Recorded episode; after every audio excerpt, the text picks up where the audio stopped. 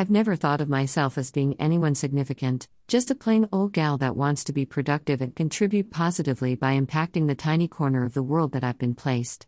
When you've lived a life of being vertically challenged, oftentimes it seems as though you're overlooked or passed up for opportunities simply because you don't stand out.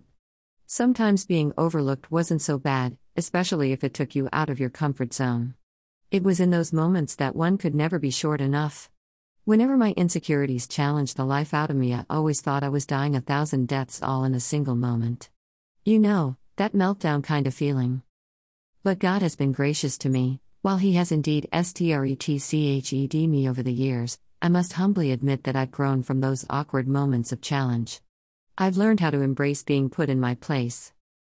During my teen and early adult years, I was not the type of person that would have said anything like this. I'm ashamed to confess that I was one of those little people with a big mouth that backed it up with a strong attitude if you even looked at me funny. It all comes from feeling the need to defend oneself, largely because I felt no one would or ever did defend me. So I felt I had to do it myself. Greater than when I became a Jesus follower, I began to learn that humility was actually a virtue and not a cop-out for the weak.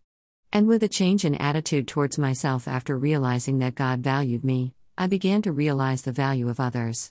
When this took deep root inside of me, I allowed for God to put me in my place.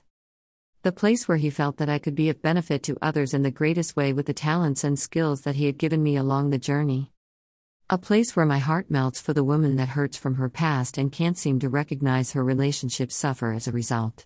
A place where I can feel compassion for the brokenness in parental relationships and become a potential change agent.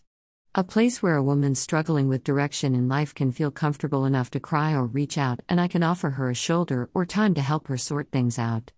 A place where a sister can feel totally safe and transparent so she can unpack her baggage and find hope. Yes, God has put me in my place, and I'm glad He did, because I never would have found this place on my own. There was no sign hanging out front or neon lights flashing or a beam piercing the skies to say, "Come here." No, I've had to listen for His whispers to lead me here, and I've had to learn how to step into this place carefully. I walk around this place with immense reverence and pray for God's protection over the doorposts and in the entranceway. I bless this place with praise on a daily basis. I ask for the Holy Spirit to anoint the walkway leading up to the front entrance, and all through the place. This place comes close to resembling the Holy of Holies, for it is in this place that God is in action through me. In this place He stirs my soul to be an active and willing vessel of His outpouring of blessings onto others. In this place He grows me, He nurtures me, He loves me. In this place God meets me daily, confronts me, disciplines me, challenges me, to continue to reach for Him, to depend upon Him, to trust Him. In this place no 2 days are ever the same. And yet, my God is the same yesterday, today, and tomorrow.